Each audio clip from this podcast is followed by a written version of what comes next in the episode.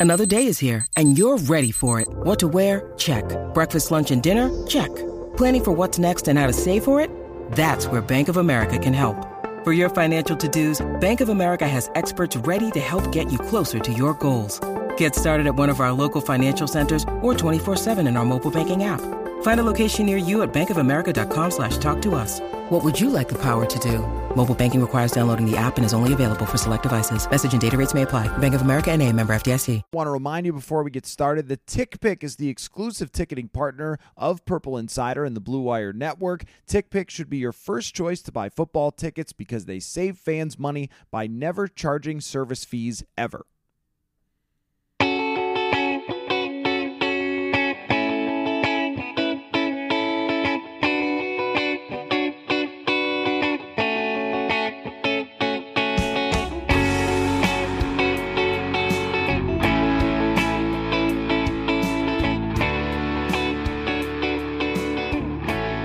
Welcome to another episode of Purple Insider. Matthew Coller here, and returning to the show is Kalyn Kahler. And this time, Kalyn, we're not just messing around and talking about quarterbacks or midseason awards or the goofy things that we do when I bring you on the show. This time, we have got some Vikings related reporting that you have done, and actually tremendous reporting. Kalyn writes for Defector, formerly MMQB, Bleacher Report, everything that's famous.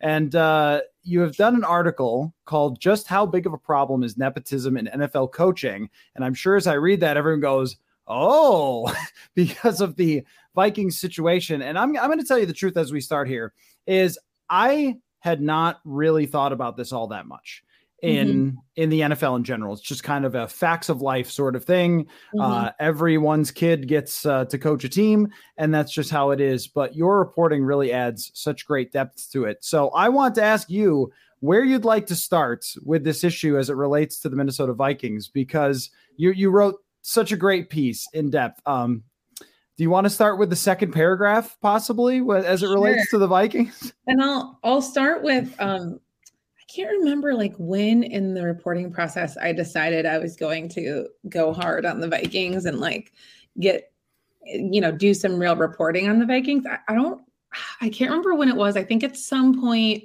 because I started off by just going through every NFL coaching staff because like these stats don't exist anywhere. Um really like the NFL has a diversity report and they they had a, they kind of had a stat in 2020 about this, but it seemed really low to me. Like I think their number was like 63 coaches are related. And I was like, no, no, no, no, no, no, no, no.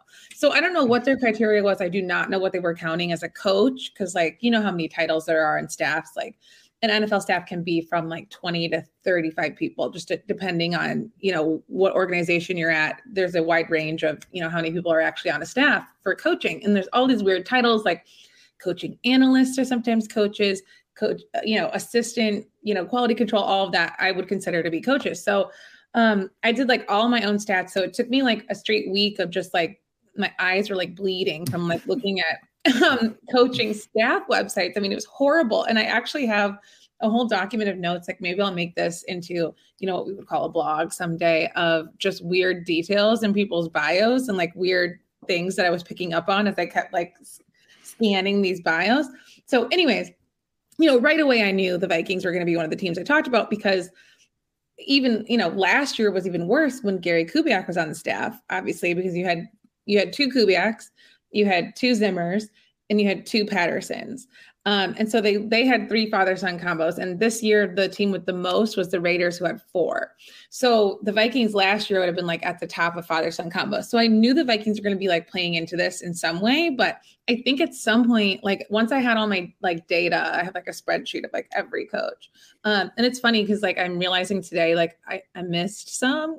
like somebody texted me and was like, "Wait, did you have Kevin Gilbride Jr.?" And I'm like no, he's a Panthers like defensive analyst. And I was like, oh shit, no, I like didn't get him. So now there's 112, not 111. So it's just adding up. Um, anyway, so I was like, okay, the Vikings gonna be part of this. And um, at some point I started reporting, just like reaching out to people, and somebody mentioned like Little Zim quote quote little zim adam zimmer. And i was like okay let me like dig into this a little bit more. So then i started like actually trying to report with you know sources around the vikings that i know. Um you know people a, a former player who's quoted in the story. So that's kind of where it where the vikings like played in because i was like okay you know promoting um like if he had promoted adam zimmer like and only adam zimmer maybe it wouldn't be like as egregious, but the fact that you promoted him alongside like a man who is twice his age and literally twice as experienced as him. And then I'm talking to a former player who was like, yeah, that didn't go over well with us. You know, he's like, we were all like, what? And, you know, and so that to me is like why it really stands out. I mean, there are plenty of other examples of a coach promoting their, you know, child to be a coordinator um, but nothing really in the current league right now as it is, like nothing stood out to me the way that, that Mike and Adam did because of the weird.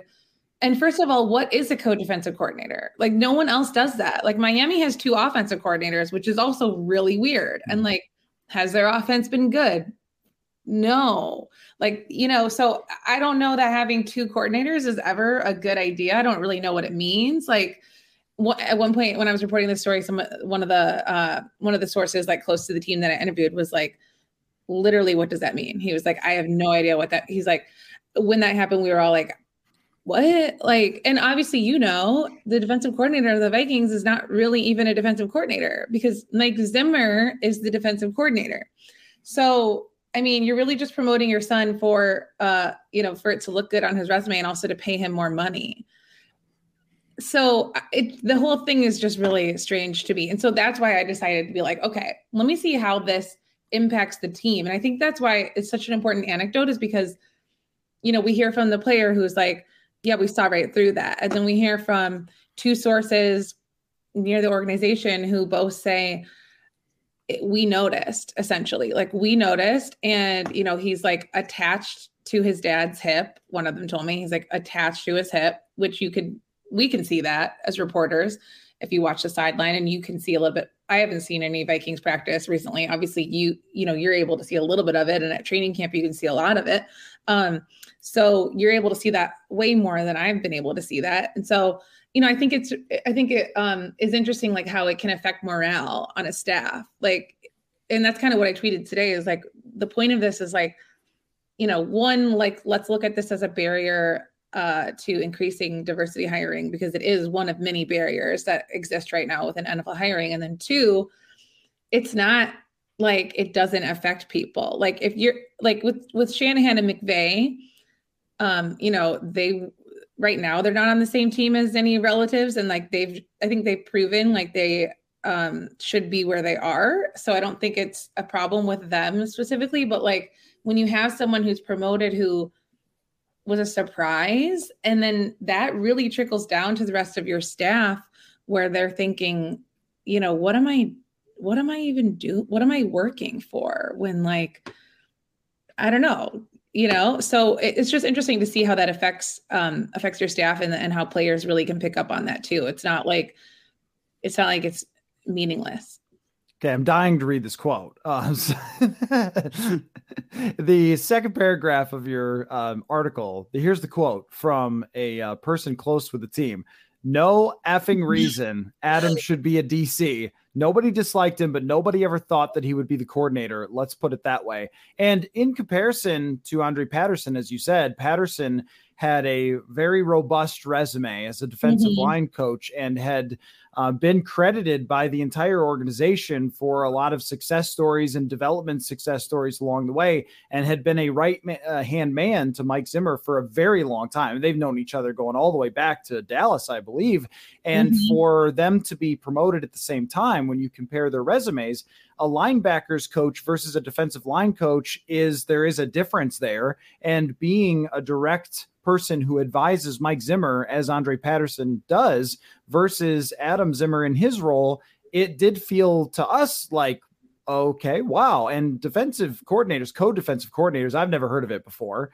Um, so, but I think to your to your point that a lot of people with the team, and there's more quotes like this throughout, including from a former player, that the um, admiration for Andre Patterson is extreme mm-hmm. with the mm-hmm. players, especially. And you saw that even this year, um, uh, Sheldon Richardson returned, Everson Griffen returned, Stephen Weatherly returned. You know, none of these have really worked out, but these are players who had left and then come back to play with Andre Patterson specifically because of their appreciation for him. They're not the only ones. Shamar Stephen did.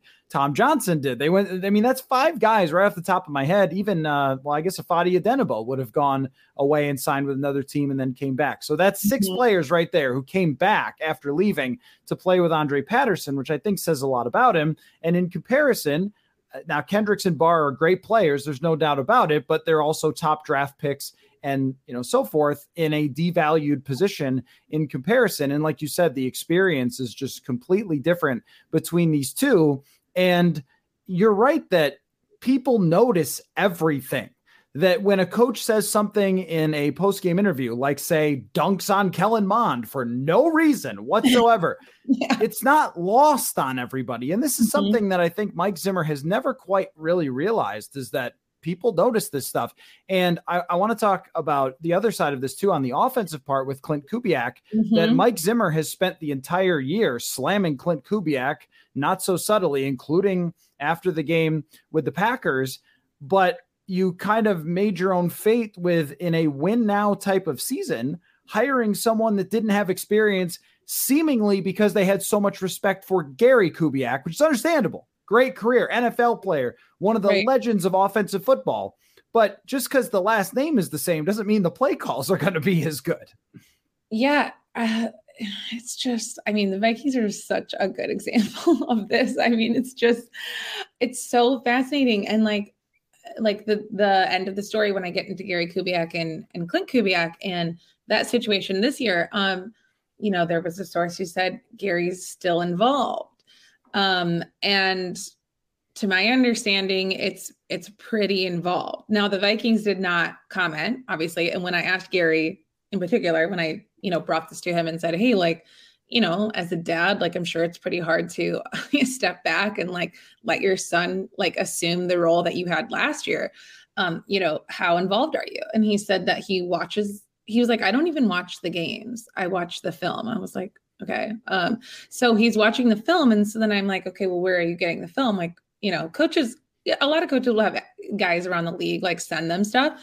So I was trying to find out where he was getting it from, and he like really just politically talked around the answer. I asked literally like four times. I'm like, "Do you get it from Klint? He said no. I said, "Do you get it from the team?" He said no. Um, he just said, "I get it the best way I can," which is a really strange answer. Um, so uh, you know, he just was very political about it, which you know, totally that's fine. I respect mm. that. Um, the metaverse. I think he got it from the metaverse. Yeah, the, the so, tape came from. So uh, you know, from my understanding, and you know, this from my understanding, he's pretty involved and it makes sense. Um, you know, I, I, heard last year he was giving Klint more and more responsibility, um, trying to sort of like prep him for the upcoming job. And then, you know, uh, Gary told me that Rick and Mike did not ask him about Klint uh, when they were uh, doing the offensive coordinator hiring process last year, uh, which I think is interesting. But you know, I guess maybe they didn't need to because he'd already been on the staff and like they'd seen whatever they needed to see. So maybe that's true after all. Um, but yeah, I mean, it's just it's fascinating, and and and I think that anecdote is like, and that's why I put it in there uh, at the end is because it shows you there's I think there's 64 coaches right now who are sons of a, a current or former NFL coach, and so the Klint Gary anecdote, um, if it's true that which I heard from you know multiple people that that Gary is still very involved. Um, if that's the case, that is the benefit that you have if you are the son of a former NFL coach. Like, you know, if if somebody else is promoted to offensive coordinator, coordinator and they're not quite ready, I mean, what are they going to do? Like, they your average non-related coach is probably not going to have someone who is going through the tape, um, you know, who is like watching the film and and giving comments on a regular basis, uh, you know, who's not on staff. And I and I think that's the really interesting part. And that's what I don't fully understand is like I know he wanted to retire, and I I asked him this question, and I can't remember what he said. I think he was like, "Oh, I was already a senior offensive advisor, like the first year that he was in Minnesota." So he's like, "I know what that's like, and that was really nice, but now I just really wanted to step away." So, you know, take that for whatever it means. But um, that's what I don't understand is it's like, okay, you know, if you're going to be involved, just have some kind of like consultant title instead of being this sort of like shadow OC figure for for your son. But I think that goes back to who gets the credit. You know, wanting Klint to get the credit. Um yeah, and it's just unfair. And I think the other point is when you read this, it's unfair to these sons in a way. I don't know why they want to work for their fathers when you think about it. Like, go make your name somewhere else. Like, you can work, and that happens a lot too, is, you know, they'll call in favors with somebody who works for another team. Like, hey, can you hire my son over here? Because I think some guys in the league actually recognize that it's it might harm their career if they're working for you because they're never going to get the credit. They're never going to be seen as their own person. It's always going to be, oh, that's Gary's son. Oh, that's you know, that's Mike's son. That's why he got the job, right? And so, like, even if Adam Zimmer, Adam Zimmer, I'm not in the position room. He could be a really smart linebackers coach.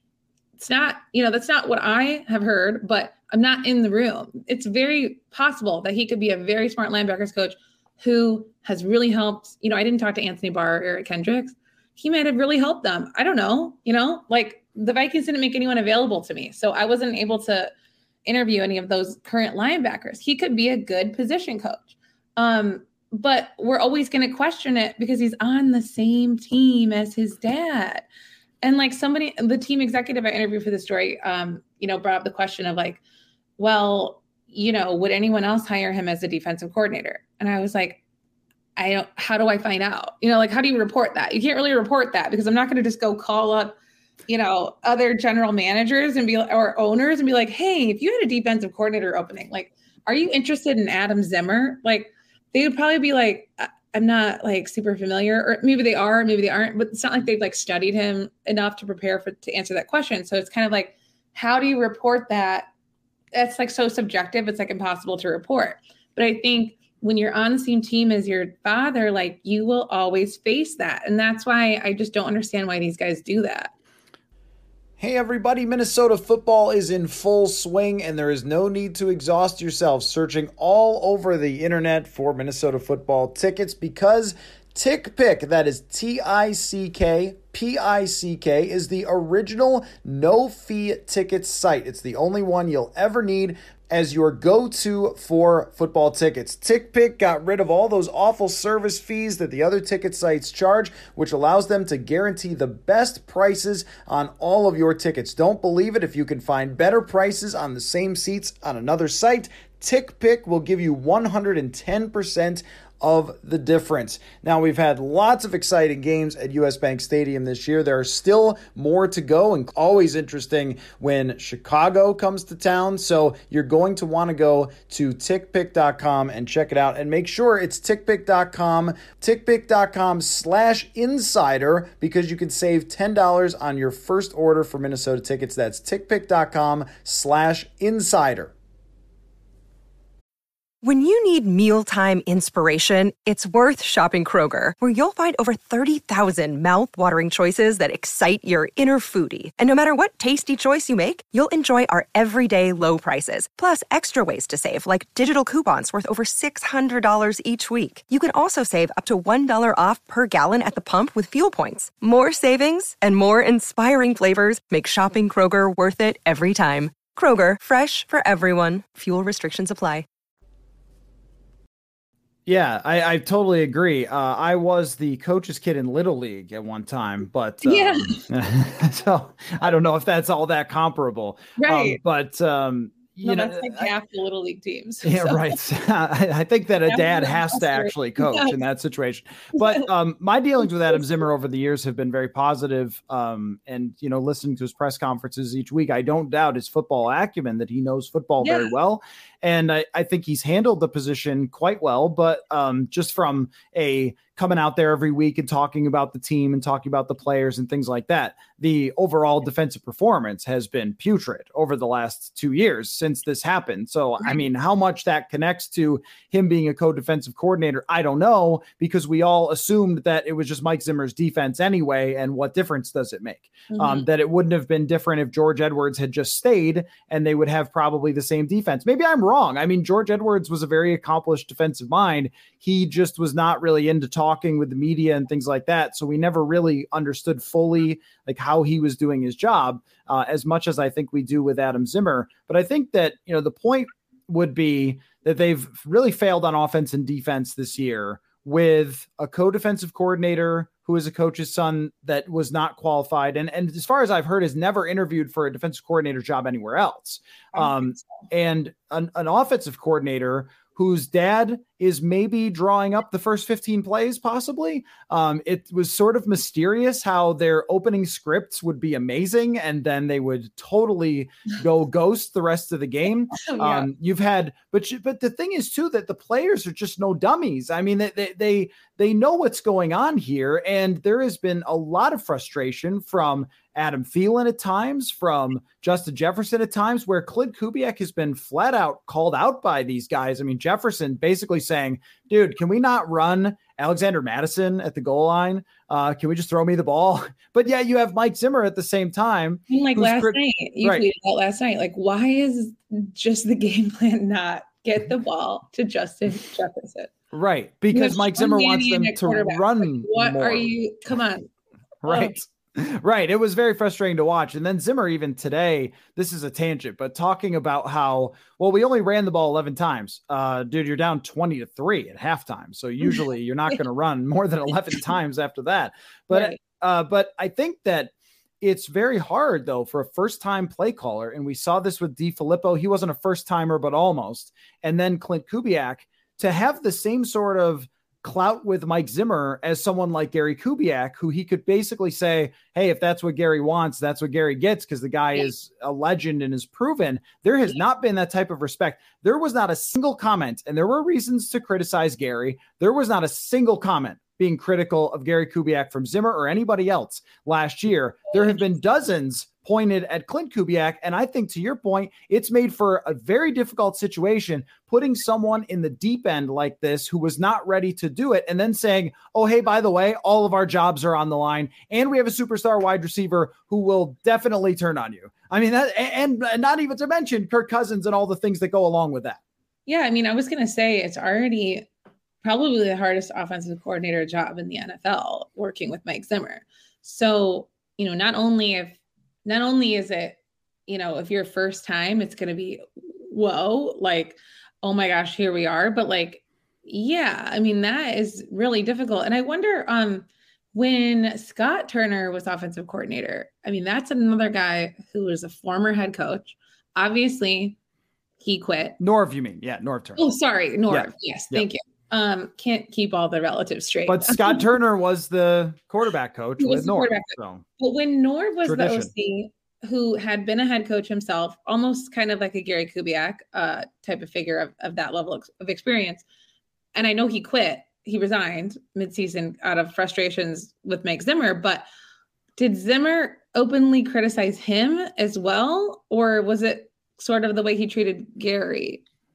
It was publicly mostly the same way that he treated Gary. There were a few in between the lines things. The most in between okay. the lines thing that happened was they hired Pat Shurmur to be the using air quotes here tight ends coach, as if you hire Pat Shurmur to be the tight ends coach. You hire Pat Shurmur in case you have to fire Norv Turner, and then you can yeah. bring in the West Coast system, which is what Mike Zimmer really wanted for Case Keenum to run or Sam Bradford to run at that time. Um, and maybe even was thinking about it for Teddy Bridgewater. And then, uh, you know, eventually it worked out really well and Shurmur yeah. was great. But when you have, when you have one person quit, then it's like, oh man, what's wrong with Norv? What's his deal? Right. Uh, but then you have the another guy you know, get fired. And then you have another guy who you're criticizing in public. And, you know, mixed in was Shurmur, who got a head coaching job after that. That didn't go yeah. particularly well, but, you know, like it worked out for him. Yeah. Um, but but even with DeFilippo, like there's a lot to talk about even there with John DeFilippo about how they were pretty good midway through the season, and then Mike Zimmer starts criticizing John DeFilippo for you'll never guess not running the ball enough, right. and then right. he's then then everything sort of comes apart. And I think that what this gets to centrally with the Minnesota Vikings, and I'm, I'm sure you found this in your reporting, but maybe you, you have more on it, is just the disarray of the Mike Zimmer era in the second half of it past 2017.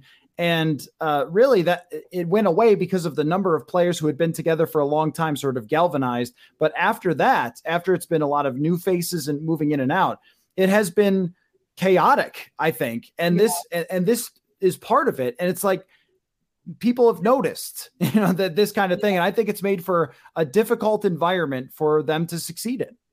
Yeah, and and I think um it's interesting. Um like I I always think it, I'm assuming he's getting fired next week. Um same. I could, be wrong, I could be wrong, but I'm assuming that that staff is getting fired. And I I like highly doubt he will get another head coaching opportunity just because of how obvious it is that he's unable to work with offensive coordinators. Like it's a pattern. You just mentioned all of it.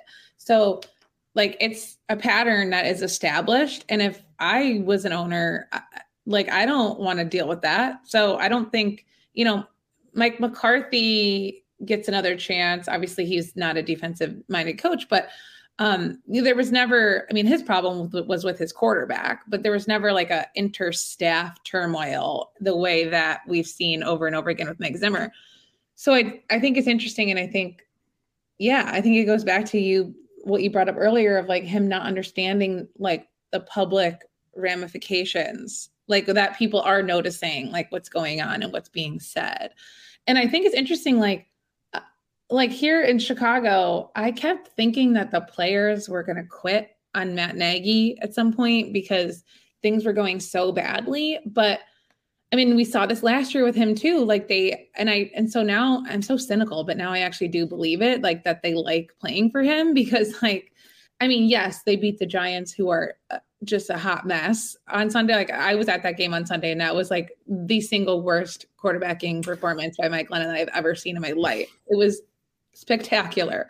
I literally just started, I only was taking notes on every passing attempt and how it went because it was so funny. Anyways, like they had negative 10 net passing yards and then, you know, gross passing was 24 yards. It was so bad. So, okay, anyways, what was so I Sean Mannion in comparison was great. Yeah, he was great. But my point of uh, going to the Bears was that the Bears are still playing like fighting and like you know they're able to beat bad teams. And the vikings you know obviously they played the packers. That's a really really good team. That's a team that is probably going to make the super bowl i would expect um, or I, I would predict for this season. But and i think i'm surprised and you probably have a better sense of this than i do because i haven't talked to any players. And you know obviously um, adam and jj have been critical of the offense as you as you mentioned earlier but like I don't know. Patrick Peterson was very supportive of Zimmer last night. I just feel like there's not, and this could be a yeah. Okay. He wasn't. Yeah. Well, he was. He said, you know, he's the right man for the job, but also couldn't figure out why he wasn't tracking Davante Adams throughout the game. So right. it was a little bit of talking out of both sides of his mouth of like he right, was never going to say until the second half, right? Yeah, yeah, yeah. yeah and he so and he said I don't know why. I couldn't figure out why. And it's actually the second time in a post game press conference where Patrick Peterson has openly questioned Mike Zimmer's decisions. But then he said he's the right man for the job. So it's like, mm, that, yeah, you, but what's what's he going to say? Yeah, they yeah. should fire him. You know, Peterson right. tries to kind of weave in between those types of things. Yeah, I was going to say I'm surprised that like, and I haven't been following it super closely, but you'd know the answer is like I sort of expected more of like not a mutiny, but like more of a fuck this guy attitude or, you know, stuff on social media. Um, obviously, we can't go into the locker rooms, and I think we would learn a lot more about this if we could. Um, which I'll never stop talking about that because I'm just never going to get over it. So frustrating. Um, anyways, but like, what's your sense? Like, do you feel like players are pissed at Zimmer I think that they've had enough. Yeah. I mean, yeah. really, really look at the final month plus of this season. their whole thing was our guys fight, our guys fight, our guys fight. We've played a lot of close yeah. games and our guys fight. Okay, well, you in Detroit, you got down 20 to 6 and then had to try to come back and then you lose the game at the end. And then Mike Zimmer uses this as like, oh, you know, hate to see it. We lost it at the end. What a weird thing. Like, dude, you were down 20 to 6 yeah. to the worst team in football. What are we talking about here? Um, he's done this a lot, and I think that players can't stand this either. And I and I know this from previous experiences with this similar thing where this whole deal of nothing is my fault and well if my guy hadn't just blown it at the end like dude you were down 20 to 6 like you couldn't stop Jared Goff who's 28th ranked by PFF man. Come on. Um and they they went through this in 2016 where the corners literally went rogue. Like they decided that they were going to play how they wanted to play in the game and who knows it's possible Patrick Peterson did the same thing yesterday I'm not sure yeah. but uh yeah, I mean, so this has happened. This has happened before, where there's been this clash between Zimmer and the players, especially in 2016. Um, so it's not unusual. But so they lose to Detroit. They it was a one score game to San Francisco, but they got their faces mostly beat in. The yeah. 49ers missed a field goal at the end. They got a last drive that didn't work, you know, that kind of thing. Um, and then you have the Rams game where they're gifted three interceptions they don't really put up much of a fight in that one. They get right. a last they get a last minute touchdown, that kind of thing. Oh, one score game. Like, yeah, not really. You were down two scores. And then they have a chance to dig their heels in and give a fight to the Green Bay Packers. And their game plan is a complete disaster on offense. And I didn't even think, I know it's not, I don't think it's a hot take, but I didn't even think Sean Mannion did like super bad, like you're talking about with Glennon. Oh. I, I think that they just didn't like, have Justin Jefferson in the game plan. Um, right. And and then tell me if this tell me if this helps anything. You're Klint Kubiak trying to do your job, and you're like, Mike, we're down by 17 points. Uh, I think we're gonna have to throw the football. And he's like, run. what? What do I do? I mean, what do I do? No. I, I, don't know. You ever try to learn something and someone's over your shoulder at your computer and you're just like, get out of here. Yeah. I, mean, I just can't imagine. So uh, I think that the last month of this had a very players want to go home feel. And I predicted the score. I think I actually almost got it right. I predicted yeah. 38 10 last week because I thought this is the one where they officially say, "All yeah. right, Mike, we're done. And it's going to be interesting next week's game because these, it's meaningless again. So, well, yesterday was not meaningless. Next week for the Vikings is meaningless um, and for the Bears. Um, I'll be interested to see because I mean those are two like I the Bears comparison that I made before where they're like still very much playing hard. It'd be really interesting to see how the Vikings come out in that game. Um and if they have the effort there or not. Um and actually when you were talking about uh it reminded me um so the former Vikings player I talked to this didn't go into the story because it was like too, you know, Vikings tangent, but um, I asked him, like, do you notice when Zimmer throws players under the bus, like Kirk all the time. Um, the defense last year on Christmas Day when the Saints scored what 52 points or something. Um, and he he specifically brought up that Christmas Day game, um, this former player, and he was like, Yeah, that was like we, we noticed, and that did not, you know, that pissed us off essentially. He was like, That pissed me off. And he's like, you know, it doesn't affect you to the point where you know you're gonna like stop doing your job because we're professionals. Like we're, we're paid to play football. Like we're gonna keep playing. But he's like we know who you are. Like we know who you really are. So you can't because that's that was the game where he said i've never had a defense this bad was his quote i think yep. mike zimmer yep or this is the worst defense i've had something worst like defense yeah superlative it was like a superlative of like this is the absolute worst defense i've had which i guess you could say that's on him like but he didn't really take the blame. He kind of took the blame for it in like this big paragraph quote, but then he like started blaming like our guys need to play. I think was how it ended. So it was like very much on the players as to why he it was his worst defense.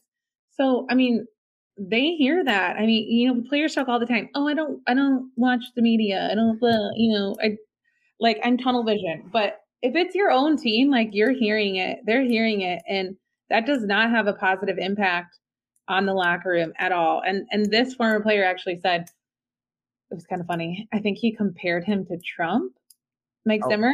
I've, yeah, there has been that comparison made because, by some people. Yep. Yeah, because of the narcissism specifically. He was like the narcissistic attitude of like, I'm right. I'm always right. It's never any, it's never my fault. It's always somebody else's fault. He was like, he's literally like Trump. And I was like, mm, okay, strong words.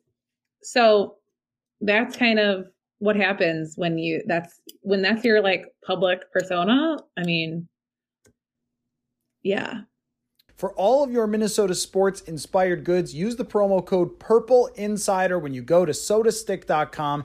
That is S O T A S T I C K.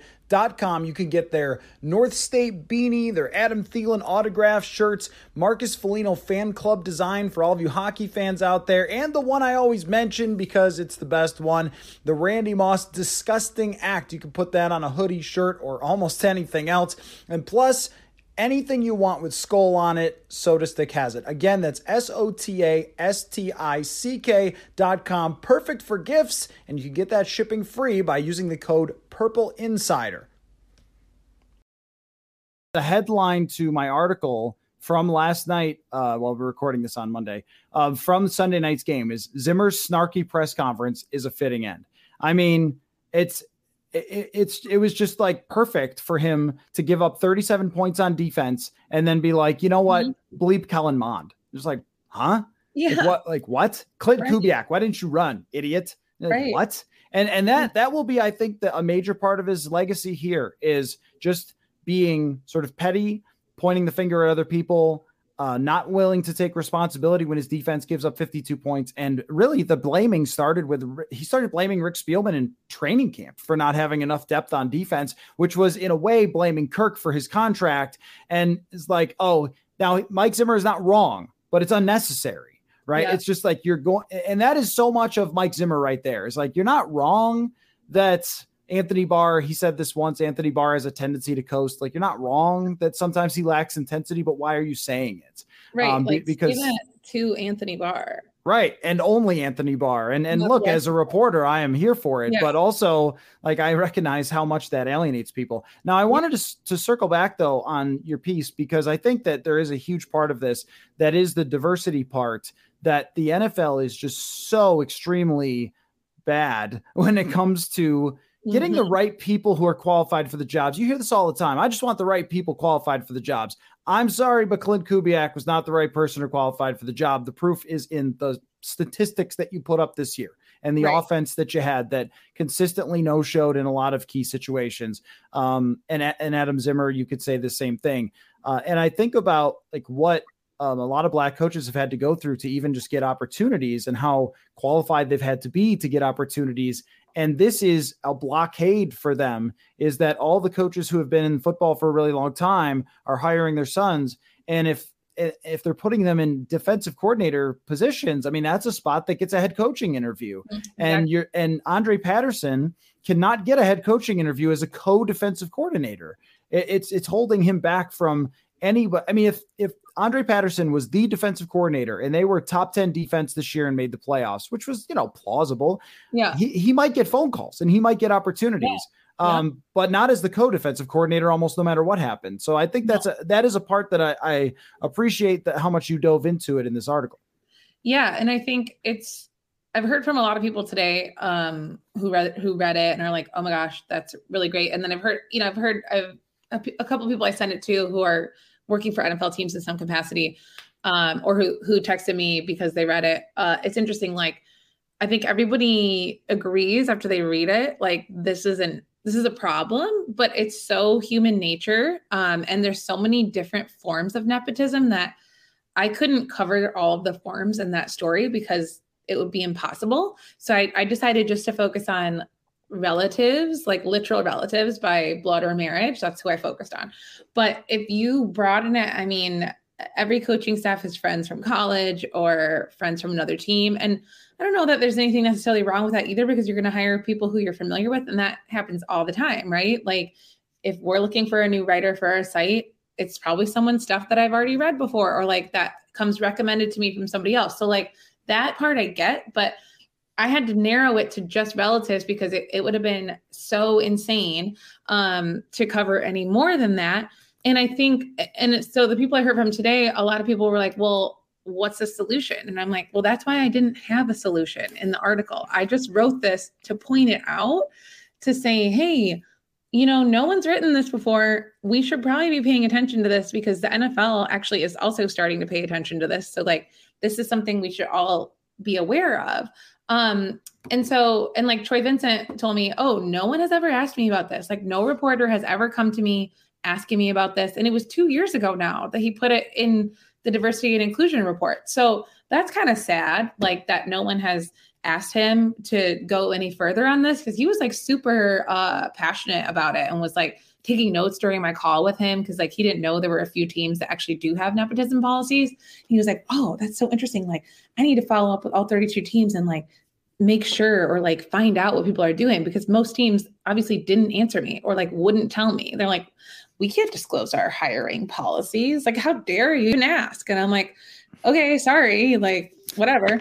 Um, so I mean, they'll probably answer him because he works for the the league office. So like he'll have a much better uh, result in getting those answers than I do. So he was like, oh yeah, I'm gonna follow up on this. But there's no, I mean, the what I was trying to say here is there's no easy answer to fix it. I think what Troy wants to do, and I think is a really good a, a really good concept, very hard to implement, but a very good concept. Right now, the Rooney Rule just applies to um, GM openings, head coach openings, and coordinator openings, and then I think some roles on like business side of teams, but I don't know which roles specifically. But those are what it applies to, which is really good. But it needs to apply to I think every coaching position on an NFL team or at least maybe not maybe you don't say oh you have to hire you have to interview two minority candidates for all these positions but at least you need to post a job somewhere, you need to interview more than one person. Start there. Let's start there because then then you're actually like doing what like everyone in corporate America has to do. Like right. Even even if I mean like I'll say every journalism job I've ever had um well let's see how did i get the defector job i saw i actually saw it posted on twitter and then i applied but i knew someone who used to work with them so then i said hey can you can you tell someone there that I applied and like to look out for my application? And so he did, and that obviously really helped. But like, you know, if I hadn't asked him that, would I have got the job? I'm not sure. There were a ton of applications. So I worked that for sure, but nobody tapped me for that one. But all the other jobs I've had in journalism before, I had been like, someone reach out to me to say, hey, we want you to apply for this job. So then you hmm. know, oh, I have a good chance of getting this job. I was not the only person, but you still have a good you have a good idea oh, I'm probably going to get this job. But all those jobs legally had to be posted somewhere. Right. They had to be, even if, you know, the editor already knew, okay, you know, I'm interviewing these two people, it's going to be one of these two. But you still had to post it. So you still had to receive resumes and conduct a process. A lot of these assistant coaching jobs, there is no process. They just pick, and head coaches can just hire whoever they want, which we can debate whether that's good or bad. I mean, most owners want their coach to be comfortable with who they're hiring. And like Hue Jackson said in that story, like, I want, he let Gregg Williams hire his son because he wanted Gregg Williams to be successful. I mean, logically, that does make sense, but it's like, I think just if we just started where every assistant coaching position had to have an interview process, it's not going to fix the problem, but at least then it would feel fair well, it worked out great for Hue Jackson and Gregg Williams. uh, you know, I guess what I was thinking along the way is, um, yeah, that that's absolutely true for radio, which is in my background. That even jobs where uh, I was doing something else and a place wanted to hire me, that they would say, "All right, well, we have to interview other people for this first before we can hire you. So it's going to take a few weeks and that kind of thing."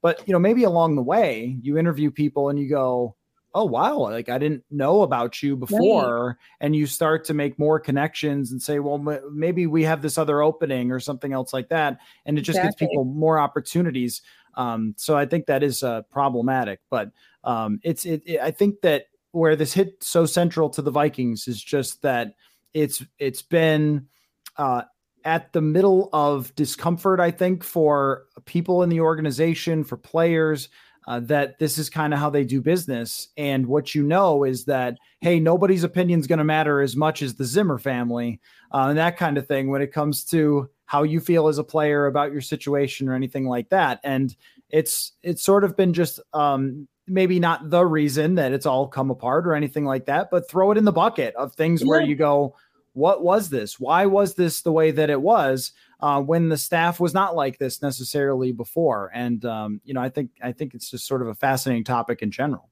The last thing I'll say, which I couldn't fully report, I heard this from one agent who told me he that Mike Zimmer has a hard time hiring coaches because people know his reputation. I wasn't fully able to flesh that out. So I didn't, I'm not confident like reporting that as fact, but I did hear that from, you know, one person. And I think it's hard to report because so many um, of that stuff is like not reported. Like, you know, we don't always hear if someone doesn't want to interview somewhere or, I mean, we did we did hear that Dan Quinn didn't want to interview for the Jaguars job, um, but but we don't always hear if like someone's not interviewing somewhere. So and and for all those like i said before for all those assistant coaching positions like if you get lower than coordinator it's not really making the news. Right. So it's hard to it's hard to pr- report that and see if that's real or not but if that is true that could be why there is so much nepotism on that staff um, because it's hard for him to get other people to work there. Hmm. maybe. Hmm. Well, do you think do you think maybe calling Kevin St- Stefanski disloyal for wanting an offensive coordinator job could play a role there?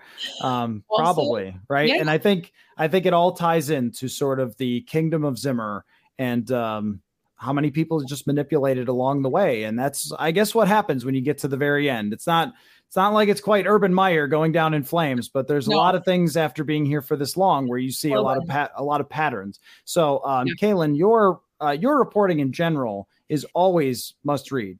Um, but uh, this this was a spectacular article. Uh, once again, just how big a problem is nepotism in NFL coaching, defector, and people should follow you on Twitter, K A L Y N. That is K A L Y N K A H L E R. Kalyn Kahler.